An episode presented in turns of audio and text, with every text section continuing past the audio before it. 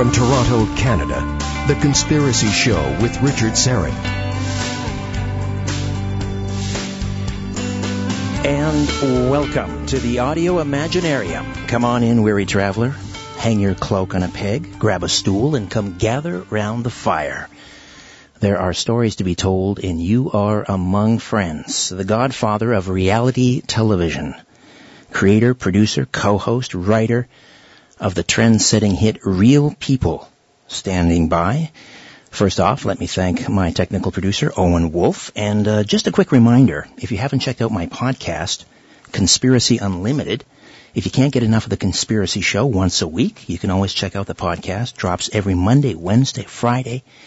And you can subscribe and listen at conspiracyunlimitedpodcast.com. One other short note before we get started, and that is on Saturday, October the 26th, I'll be hosting a presentation, a workshop, call it what you will, on reverse speech, featuring the discoverer of reverse speech, and that is David John Oates, coming all the way from Australia, and that'll be taking place at the Metamorphosis Greek Orthodox Church here in Toronto, 49 Donlands Avenue, just steps from the Donlands subway station. That's Saturday, October the 26th from 2 to 4 p.m. More information forthcoming at riverspeech.ca, and I hope to see you there. All right. As I mentioned, a real television pioneer standing by. He's done it all. He was a stand-up comedian. He's a writer, producer. He's a documentary filmmaker. And he has just recently, actually I think it came out on his birthday, released a memoir, a biography, an autobiography called Your Mother's Not a Virgin, The Bumpy Life and Times of the Canadian Dropout Who Changed the Face of American TV. And it's a great delight to have in studio for the full 2 hours, John Barber. I am so thrilled to be here because I'm such a fan of yours. As you know, I live in Las Vegas, but I love listening to your show, and I spend more time listening to radio than I ever do looking at television. And it was really nice that you called me the godfather of reality television. That name was given to me by the very best critic in America. His name was Gary Deeb, and he used to write for the Chicago Tribune. And he said of television in the mid-70s, he says television is the only business in America where competition does not improve the product. But he knew when I went back to Chicago for a couple of weeks to fill in for a guy that used to host the morning show. His name was Steve Edwards, and he moved on to host the show that I had created in Los Angeles called AM Los Angeles, and I talked to him about how I wanted to do stories about real people on television, because, of course, one of my heroes was Studs Terkel, who wrote Working, and he was from Chicago. My second favorite American writer was Ben Hecht. My favorite, of course, would be Mark Twain, who said if voting made a difference, they wouldn't let us do it. But in any event, I mentioned that to him, and I quite accidentally, you're going to find out, Richard, as you get into the book, that a lot of the really magnificent things that happened to me, getting Real People on the air, was a happy accident.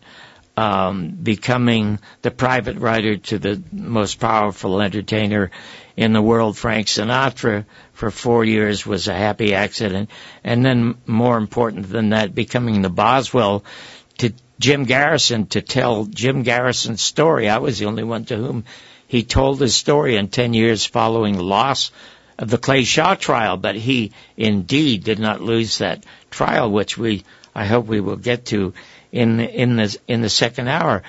But everything that's happened to me has been almost as though it's been preordained or divine intervention, and that's a very strange phrase for me to use, Richard, because I'm a non-believer. But Joseph Campbell once said, the guy that wrote Power of Myth, if you follow your bliss, doors will open in the universe that you don't even know exist, that will come there to help you. And that has happened to me all of my life. All these beautiful things that were accidents and all the disasters in my life, Richard, were those things that were well planned. Although some of those doors at the time must have felt like trap doors. people listening at home, we're going to spend the first hour talking about your early years, your storied career in Hollywood. In the second hour, we will talk about Jim Garrison and JFK. I mentioned trapdoors because you had more than your share, and you watched your father march off to war 80 years ago in 1939. You didn't see him again for 20 years. Tell me a little bit about your relationship with your dad. Wow. I was blessed to have a father for a few years, because I didn't really know that I had a mother for 6 years until he left. My father joined the Canadian Army in 1939 to go off to the peace and quiet of World War II. He would rather face Germans with guns than my mother with a beer bottle in her hand.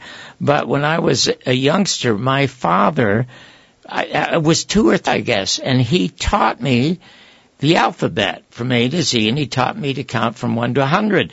So when I went to Adam Beck at public school in the East End, and when my father took me there, I was to be enrolled in kindergarten. And he said, my boy is too smart to be in kindergarten. So they wanted to prove how smart I was, so he had me do the alphabet from A to Z, and from 1 to 100, so I skipped kindergarten. I didn't have to play. And then I skipped another grade without ever studying. And then I skipped a lot of grades because it's not because I was intellectual, but because I was a real truant. I didn't really like going to school. But when my father left, I was born in the Salvation Army Hospital as an unwanted child. And I didn't know how unwanted I was until I was born. When I first heard my mother, I thought my name was That's Enough. But when my father left, my mother brought uncles home like grapes. They came in bunches to the house, and most of them came to booze with my mother or bed my mother, and quite two or three of them came to actually beat my mother, and one of them almost murdered me with a Christmas gift that my mother had bought me. She never wrapped a gift. It was just she'd get a white card and she'd write John and Mom on the bottom. And she was a manager at a Kresge store. And she brought home a bow and arrow set because she knew I was a fan of, I guess, Earl Flynn and Robin Hood. And we never had a tree. And she just placed it behind a stuffed chair. And this uncle that came, his name was Garth, and he looked like Dennis O'Keefe in the movies. I don't know if you know the movie actor Dennis O'Keefe, very nice-looking guy, but his personality was like Ernest Borgnine in From Here to Eternity. When he was out of the house, he was in uniform, and when he wasn't, when he was in the house, he was in his underwear, and he and his mother always drank, and he ended up beating him unmercifully a couple of times. I had to run to the cops. But this day, I didn't want to take the bow and arrow out. I knew it was there, and my mother said, "Get your gift," and I didn't want to touch it. And he said, "Get your gift, kid," and I didn't get it. So I pulled it out, and there it is. A real bow and arrow set, steel-tipped arrows, and he said, "Let me show you how that works." And I, no, we'll go out in the yard, and you know it. So he grabbed it from me, and he said, "We're going to play William Tell, and you're going to be William Tell. I'm going to shoot an apple off your head." He took an arrow, and he shot it right past me. It went right through the stuffed chair. And my mother started rocking back and forth like Ray Charles, screaming at him to stop. And he said he was having fun and he was going to... Well, I dodged around the house. The tables were broken. The glasses were broken. And I finally deked like a good hockey player and got out of the front door. And I ran to the railroad tracks. My best friend at the time was a young guy named Mel Nixon. And if Neil Simon ever wrote a Junior Sunshine Boys, it would have been me and Mel. And we used to always hop the freight trains. And once we went even to Hamilton, we couldn't get off the train. And I ended up in an empty boxcar. And I was there for 2 days. And Richard, I must tell you, it was the most peaceful 2 days of my life. And it reminds me a lot. I went when they were recording Mel Brooks and Carl Reiner did a thing called The 2,000-Year-Old Man, that great comedy album. Sure. And Carl says to Mel, Mel, what was the happiest day of your life? And Mel Brooks says, happiest day of my life was when I was in a rowboat in the middle of the Pacific. And Carl says, how can you be happy in a rowboat in the middle of the Pacific? He says, because a couple of minutes before that, I was in shark-infested waters. Right. And I was the one who laughed the loudest, because that brought back memory. And then the shock was that after I did that, I ran to the police station, which was on Main Street, right across from the library. That's why when I discovered there was a library in Toronto, it was right next to the police station, where I went often and... Oh, there were two nice cops that came back to the house, and I didn't want them to go to the door. They went to the door, and my mother, who had been severely bleeding 2 days earlier, and black and blue in the eyes, she looked gorgeous when she answered the door, all made up, and Garth was all made up, and it was like that. And I spent most of my time after that on the streets, from the time I was 6 to the time I was 17 when I left Canada to go to become a professional gambler. You know, the thing is, when you come from a broken home, and so many more people do, you do things to get attention, Richard, and they're not good things. They're always bad things. And Mel and I and some... I was sort of the weakest one in the group, and I was bullied, and it was my mouth that came to my defense, and oftentimes I would say things without even thinking about them, and I never knew where they came from. You know, when I was a youngster, I never saw anybody fat, ever. And if you look at pictures of Toronto in the 40s and 50s, or New York or Chicago street scenes, you won't see fat people. Well, I had one fat person, and he was my 8th grade teacher. His name was Hetherington. I can remember it like that. And he was a brilliant teacher. He was like an old English film excellent teacher. But he was the meanest human being in the world. He complained about everything, and he was so heavy they had to make a special chair for him. And he wouldn't start teaching, Richard, until he griped about... he was griping about America a lot, and he griped about Canada a lot. He griped about his life a lot. And this one morning, he was leaning down and rubbing his legs. And he said, oh, God, my ankles are swollen. And I thought I was whispering. And I said, how can you tell? Oh, my God, you never saw a fat man. I'm so fat. He tipped over his chair, ran down, grabbed me, took me to the principal. And they used to have corporal punishment in those days, and they'd keep the strap, which was lined with steel, inside of lemon water, so that when it hit you, it really, really hit you hard. So what I ended up doing, staying away from home, all the money that I could steal, and I stole a lot, some of it from my mother's purse, and I even tried to work. I tried to get up at 4 o'clock in the morning to sell papers. But it got so cold and I was distracted. You won't remember, you're much too young, but anybody over 50 might remember that you had your milk delivered. Yes. Okay. And you would put out an empty bottle around midnight with a quarter or a couple of dimes and a nickel in it. So I'm delivering papers. I see money's in the bottles. Okay. So I tell Mel, I said, hey, I'm not selling papers anymore. Let's go out and clean up. So we went from Main Street to Scarborough Road at 2 o'clock in the morning, and it must have been 10 degrees below zero, and our pockets were just full of change, and sat down at the corner of Scarborough Road and Kingston Road under the lights so we could count the money. And all of a sudden, his car pulls up with bigger lights, and 2 cops run over. In the meantime, Mel is running up the street and running away, screaming, he did it, he did it. So they track him down, and they arrest him. Now, they find $15 in coins on me, and they find nothing on him. They take us to the police department, and we're 12 years of age, and they call Mel's mother because they believe Mel's story that it was my idea, in which it was. And then they called my mother. And I just wish they had never called my mother, because she beat me all the way home. Now, I could have outrun her. I could have outrun her as a 12-year-old, but I let her hit me because I figured it would be over with, and it was the first time in my life when she was hitting me and calling me a bastard like my father. I saw tears in her eyes, and it really made me feel dreadful. Now, I thought I would never speak to Mel again, and about 3 days later, he came and he knocked at my door with a big smile on his face. He said, "Hey, let's go to the movies." Well, I lived in the Manor Theater for 5 cents on Kingston Road. I'd go to the Manor Theater, and I fell in love with Frank Capra movies, Jimmy Stewart, Mr. Smith Goes to Washington, Made in Hollywood, and I was kept alive by stories in the movies, and Lorne Greene was on the CBC at the time telling stories in this Orson Welles voice. And I don't know if you ever heard of a writer named Gordon Sinclair. Broadcaster, I worked at that station.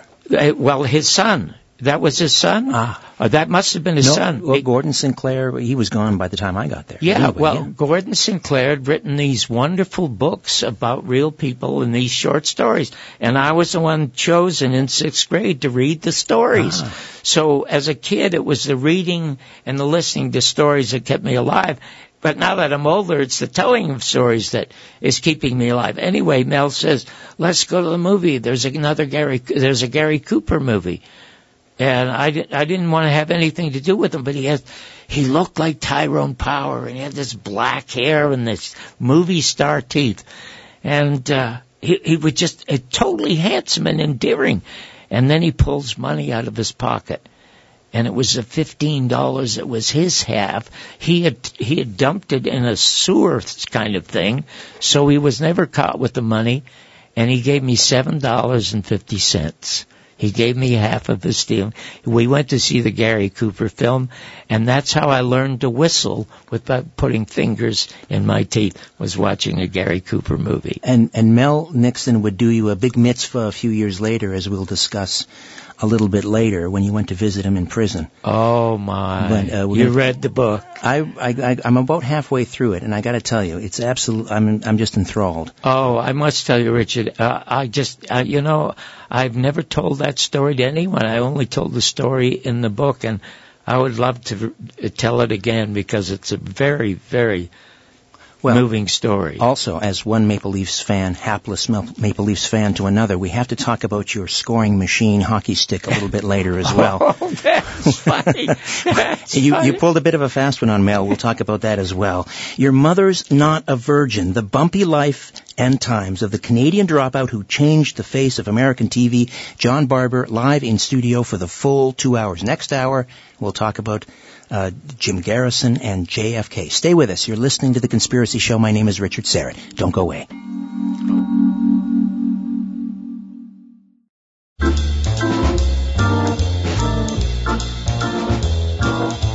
Where there's smoke, there's The Conspiracy Show with Richard Seren. We are back. John Barber, my guest. Your Mother's Not a Virgin, the bumpy life and times of the Canadian dropout who changed the face of American TV, with us live in studio for the full 2 hours. And this is his second time back in Toronto since leaving. Yes, I left when I was 17, but I came back, as I said earlier, to be the opening act for Marilyn May at the Royal York. And this Wednesday I have a number of things to do. Oh, yes, and I have a book signing at your friend. Conspiracy Culture. Yes, Patrick White. On Sunday between 11:30 and 1:30, but I'm taking a whole day off Wednesday because when I left to become a professional gambler at 17, I deleted my entire family. That was my kid sister, and that was my half-brother, and, of course, that was my mother. Totally deleted them. I didn't see my sister Maggie for 50 years, but I'm a sucker for good writers, and a year and a half ago she wrote me a magnificent 11-page letter about how she wanted to make contact with me again. So I went up to Vancouver and re-met my sister, and this Wednesday I'm going to spend the whole day with her. We're going to go back to Adam Beck and the police department and the library and the rinks at St. John's Reformatory, where I used to spend most of my time in the Manor Theater. So I'm just loving being here and loving being here in telling stories with Richard. I just want to mention again, you mentioned the book signing, and that's happening Sunday, October the 6th at Conspiracy Culture, our good friend Patrick and Kadena, and that's at 1605 Queen Street West, booth number 5, and again, that's Sunday, October the 6th.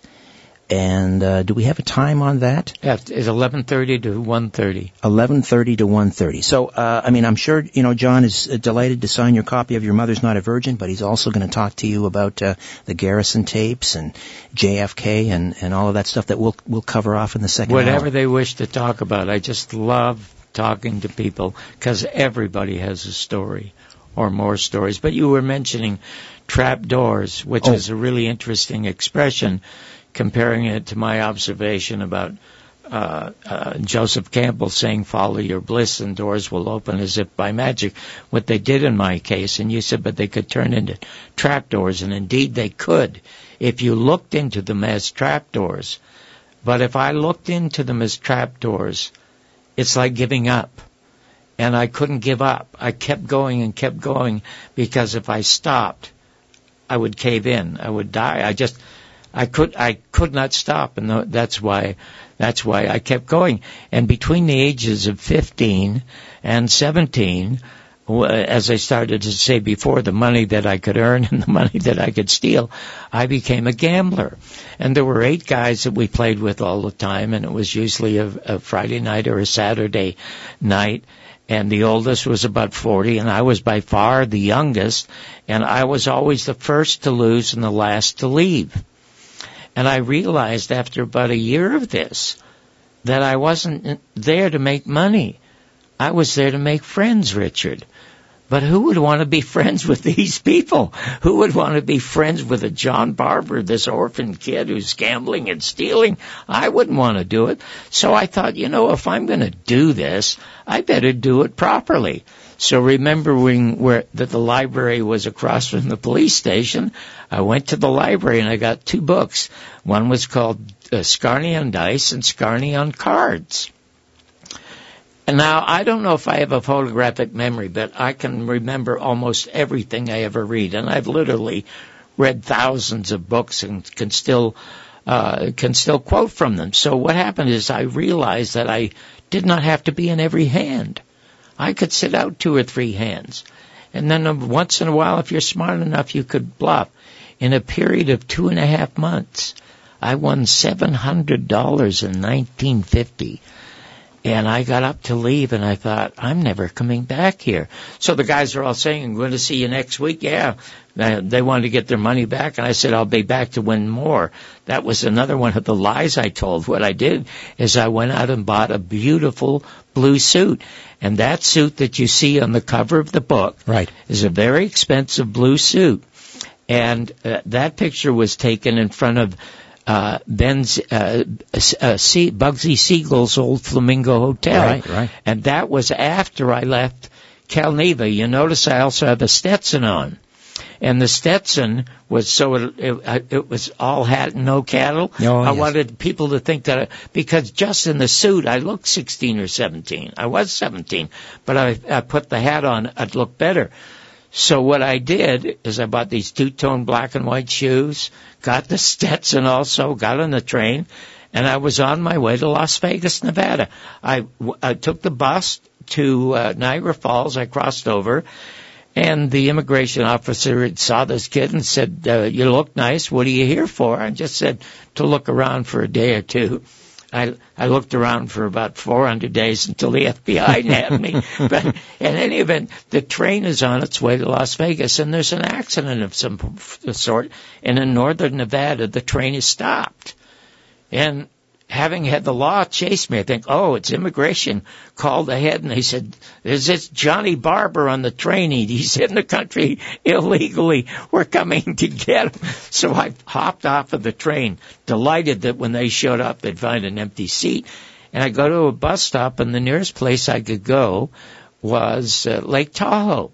So I got on the bus. That's all I had was that, and then $600 and some odd in my pocket. And they dropped me off in front of the Calneva Lodge. It was so beautiful. And Lake Tahoe looked like a miniature version of Banff National Park or Lake Lou. It was stunning. And I walked in, and it was like walking into the set of an MGM musical. I was looking for Mickey Rooney, Judy Garland. Everybody was dressed magnificently. They don't dress that way anymore. No, not even sweatpants. Oh, it looks like they just come from Walmart. Yeah. They're going to see these big acts, and they're wearing shorts and sandals. It's dreadful. That's the decline of culture in America.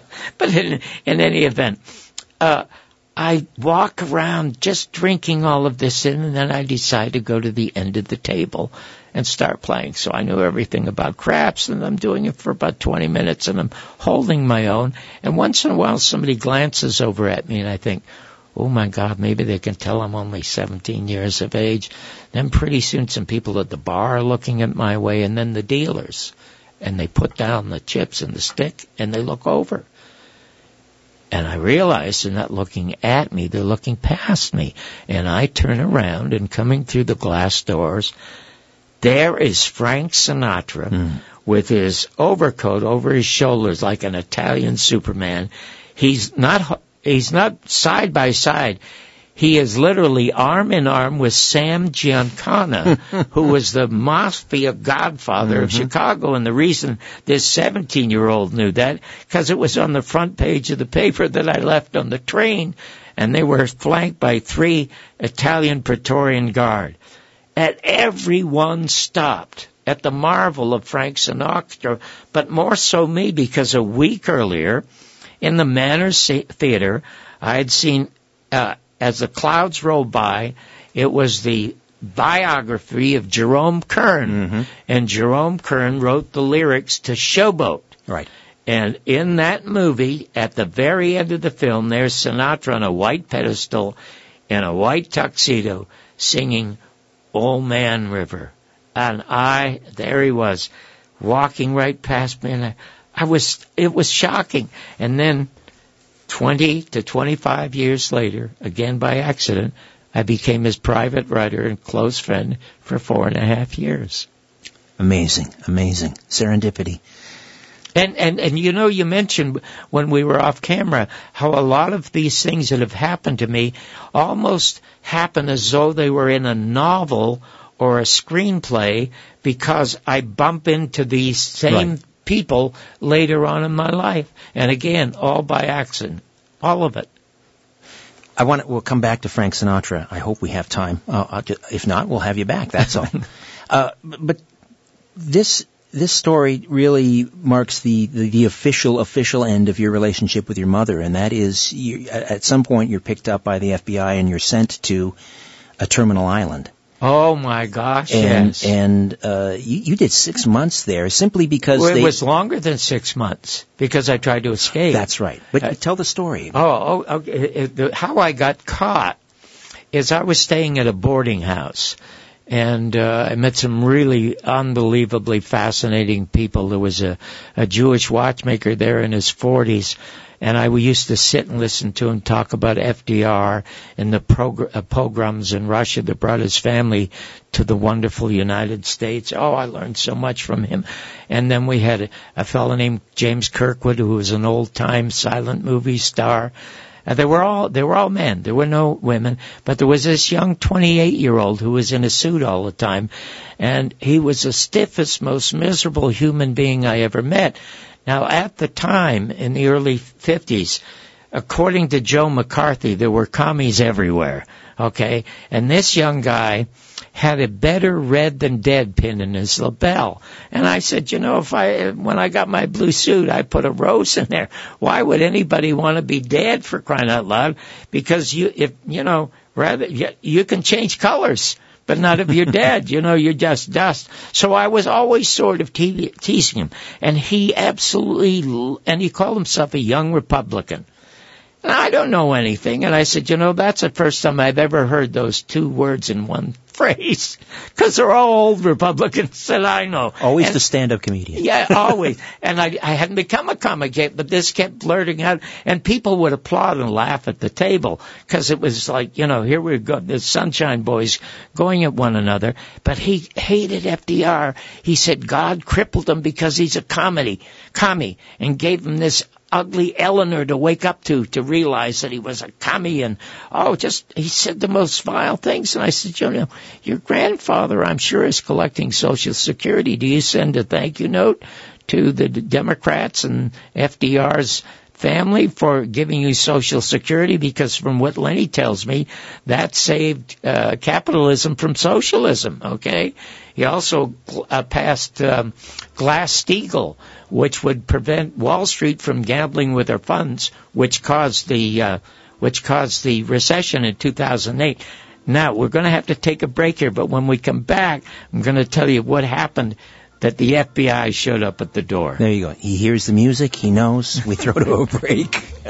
Makes my job very easy. John Barber, Your Mother's Not a Virgin, the bumpy life and times of the Canadian dropout who changed the face of American TV. Stay with us.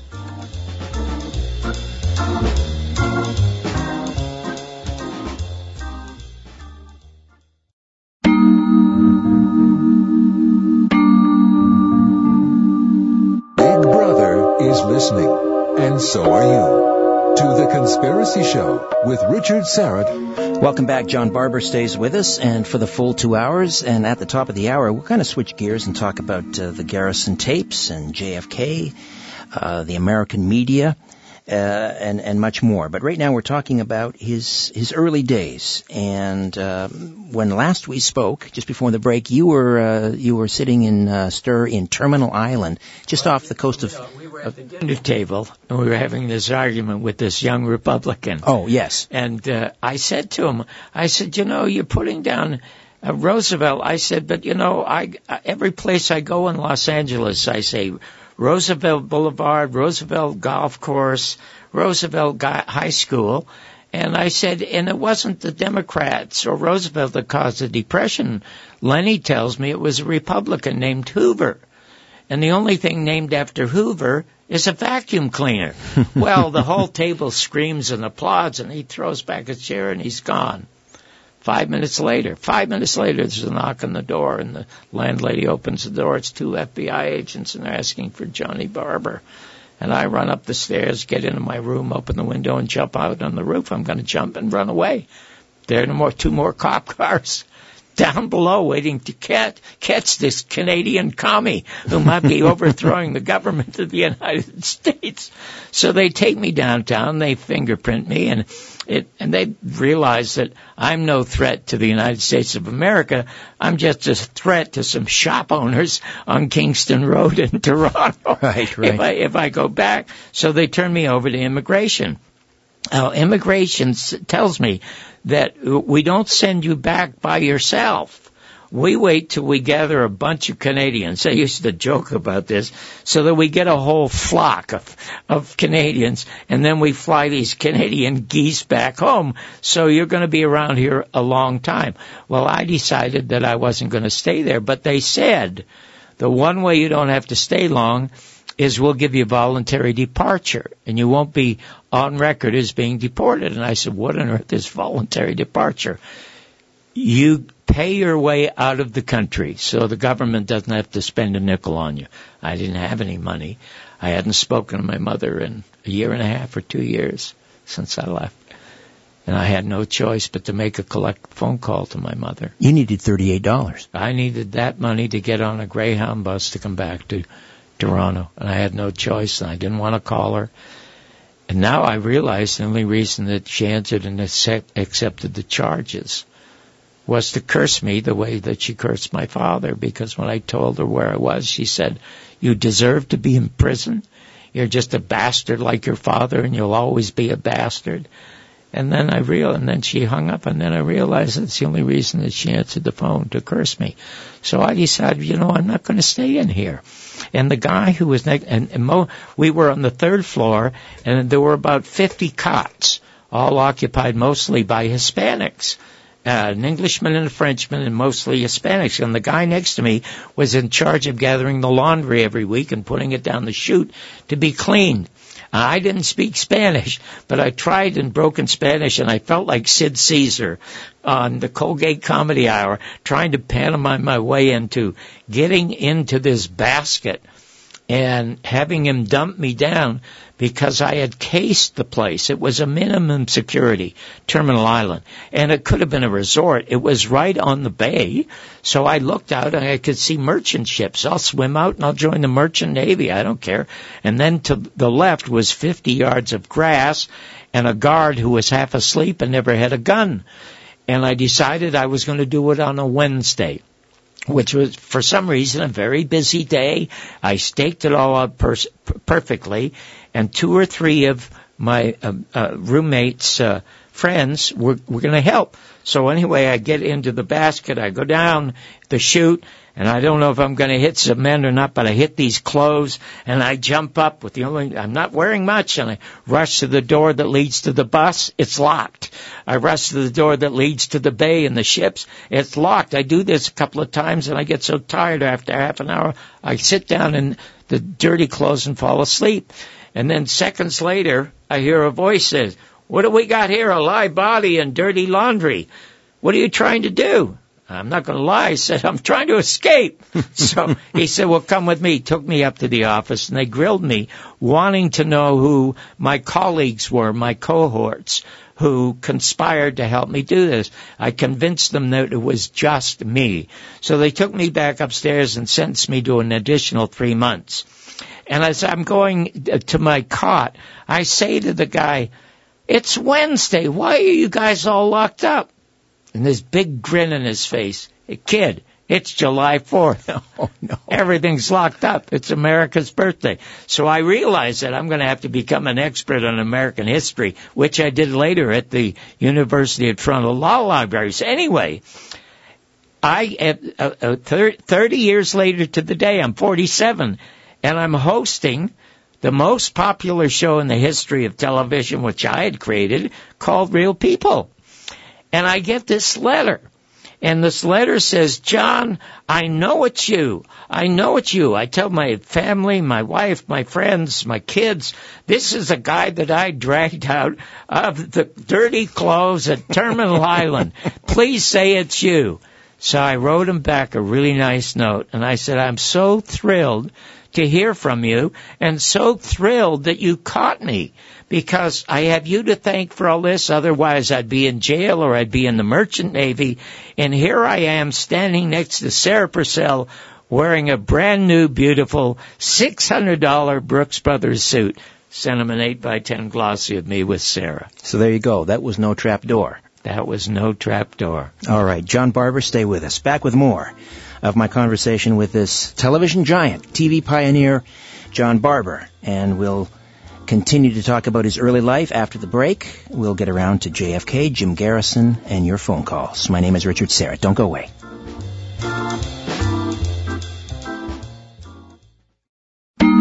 Fasten your seatbelt and put your tray in the upright position.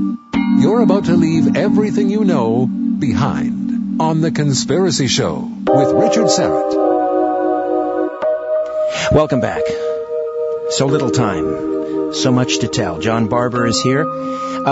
So we were talking about you, your botched attempt at escaping from Terminal Island, and eventually, you know, you are shipped back, and then you're worried about ever getting back in. And that's where we come kind of circle back to your old childhood friend Mel Nixon, who you grew up with, I guess, on Lawler Avenue here in Toronto. And but before we get to the story where you actually go, you need to enlist Mel's help to help you get back into the United States, because you're just going crazy. It's not really help, just collaborate. Right. It's just verifying what I was saying was true. But before we get to that story, while we're on the subject of Mel Nixon, this is to me is a classic piece of Canadiana for those of us who love hockey. Oh, I'm a junkie. Do you remember the one I love more? You know, when I would go to Maple Leaf Gardens, I'd go every Saturday night, spend 50 cents standing room only. Right. There was one guy always at the far left end who would holler, "Come on, Teeter!" Ted Kennedy. Yes, yes. But me, I always hollered, "Come on, Wally." I'm just a kid. It was Wally Stanowski, one of the best skating defensemen I ever saw. I can remember all their names. For me, it was, "Come on, Mike Pellick," but that's another story. Anyway, so you and Mel you played a lot of road hockey together. Yes, we did. And but he had occasionally would, kind of sort of aggressive outbursts with you, and one time you decided to fix him. Because I was a much better hockey player. Mm. That was my first dream, to be a hockey player. And the reason I lost that dream was in the 6th grade. We had a very young, very beautiful teacher named Miss Britton. And one day she said to the class, "All of you are going to stand up and tell me what you want to be when you grow up." And kids would have got to say, "I want to be a doctor, I want to be a fireman, I want to be a nurse." Always got applause. Came to me, I stood up and said, "I want to play hockey." And she said, "Nobody ever made a living playing hockey." And the kids booed me. They literally booed me. So I started rattling off the name of every hockey player playing for the Toronto Maple Leafs, and then the Montreal Canadiens, and then the Chicago. And she "Shut up, shut up, shut up." And I was so discouraged, I gave up the dream of ever playing hockey just because of her. But in any event, I was really good, and especially at street hockey. And I could outscore Mel, even though he was tougher than me. And he would usually hit. It wasn't just a body check. It was he would hit me. I mean, he would literally punch me sometimes, and he would hurt me.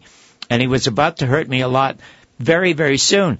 And we had verandas. I lived at 192 Lawler Avenue, and I think he lived at 198.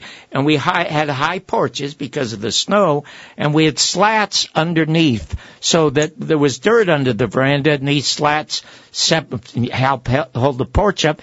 And I would slide my stick in there because my mother wouldn't let me bring my hockey stick into the house. So one night Mel and I finished, and I've just totally drummed him, right? And "Good night, I'll see you later. It's dark." We played till dark under the street light. I put my stick in there, and he leaves. I wake up about 1 o'clock in the morning, and I have this awful feeling. I can't sleep. Richard, it's just weird. So I go downstairs, and I reach under, because I don't think I'm going to find my stick. And there's my stick. So I take it out, and I scamper up to 198 Lawler Avenue. And I reach under the veranda of his place and pull out his stick, and I take it back and I stick it where my stick was, put his back in there, and I go to sleep. Well, about 7:30 in the morning, he's standing out in front by the car, just looking at me with this big grin in his face, and he says, "Okay, grab your stick and let's play hockey." So I said, "Okay." So I reach down. What do I pull out? 1.5 feet of stick. And I hear him starting to cackle away. And then I pull out another 1.5 feet of stick. He sawed it in pieces. So I said, "Well, wait a minute, I'll go get my stick." And I run up to his place, grab his stick, and I bring it down. And I am so elated. And he smashes me right in the face. I almost lost a couple of teeth, and I was bleeding. So I rush into the house to wash up. And my mother's screaming at me to quit that stupid game. Oh, so that was that story. That's a classic hockey story. The scoring machine, you called your stick. Yeah. I mean, it's right out of Tom Sawyer. It is. And Painting the Fence. Now, we've got about 5 minutes here before the break. We can start the story, and if we need to carry on after the break, we will. But because you had immigration problems with the U.S., and you were desperate to get back to America because that was your destiny. Mm. And because you had 2 felonies here in Canada and so forth, it didn't look good for you, your lawyer told you. No, he was an immigration lawyer himself at one time. He said, "You have 2 separate felonies at 16 years of age, and you cannot change the law. What happens? You have to get permission from the Consul General to ask immigration to re-enter." So it's a 2-stage process. He said, "You'll never get a yes because they will never change the law." And my going to the law libraries, you know what? We're going to finish this story later because this is very important. I want to talk about how I lost my belief in God at 12 years of age.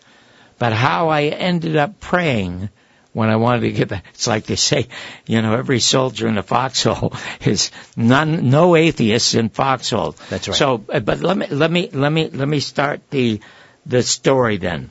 Is that I was convicted with Mel along with two separate felonies on this one night. I was deported or kicked out of the country the second time when I was about 27 years of age, and I just come back from England where I went to track down my father. I found my father, and that wonderful, interesting, heartbreaking story is also in the book. But when I came back, I got into another argument with another young accountant, and the young accountant stopped me when I was going to my I was now in a really nice I had a really nice apartment above Mort Lockman, who was Bob Hope's head writer, right, who became a big fan, as you will see in the book, and helped me a lot. And I was working as a waiter in an Indonesian restaurant at the time, and I'm going into my room, and this young guy, again, he was about 28, really nice looking. I used to call him and his wife Ken and Barbie because they were both beautiful. She was a blonde. And he asked me what I thought about this Castro business. What do I know about Castro? And he said, you know, the guy's a commie, et cetera, et cetera, et cetera. Well, I knew a lot more about American politics by this time because I used to read I.F. Stone's Weekly, and a fellow named Haskell Wexler, an Academy Award cameraman, had me house sit for him once, and he was a communist, and I read his entire library, so I knew a lot as a kid. And I was explaining to him, listen, Jack, he wasn't a commie because Jack Parr had him on his show, and Ed Sullivan and Castro went into Harlem and he ate chicken with the people and 20,000 people showed up. I said, so he wasn't a commie, he was a revolutionary. And he's talking about it, he's a commie. And I said, you know, it's all follow the money. He didn't become a commie until he nationalized the refineries in Havana. He said, what are you talking about? I said, well, you know, he said if you're going to have a revolution, it has to be an industrial revolution if you're going to live in a modern society. And I said, America was selling him oil at $3.20 a barrel. And the Russians offered him oil at $1.85 a barrel. If you're a businessman, whose oil are you going to buy? You're going to buy the Russians. But the refineries were American, and they refused to refine it. And so Castro said, I either have a revolution or I don't, but he seized the refineries. Now, I said, you're an accountant. You know about money. Nobody knows that Fidel Castro paid the oil companies back. And you know how he determined what they were worth? Their income taxes. He got copies of the income taxes that the oil companies paid to the United States government, or really to the Federal Reserve, as interest for the money borrowed by the United States government to fight these fake wars. So they got paid. And then the King Brothers Ranch in Texas owned most of the farmland in Cuba, so they couldn't grow a potato unless they wrote to the King Brothers and got permission. He did the same. He nationalized the King Brothers ranches and paid them the value that they said it was worth in their taxes. Only then did they call him a commie. Well, he was so angry at me. I said, listen, it's all in the congressional record. I've heard senators talking about it. I've heard Congress. I've heard people on television talking about it. Used to have a lot of intelligent people on television years ago in the United States. And he walked away. Right away, the FBI showed up again to deport me. It's the sequel, folks. It's the sequel. And we'll pick up on that. Okay, great. On the other side, John Barber stays with us. Into hour two, we'll continue with his remarkable life story, Your Mother's Not a Virgin, the bumpy lifetimes of the Canadian dropout who changed the face of American TV. Don't go away.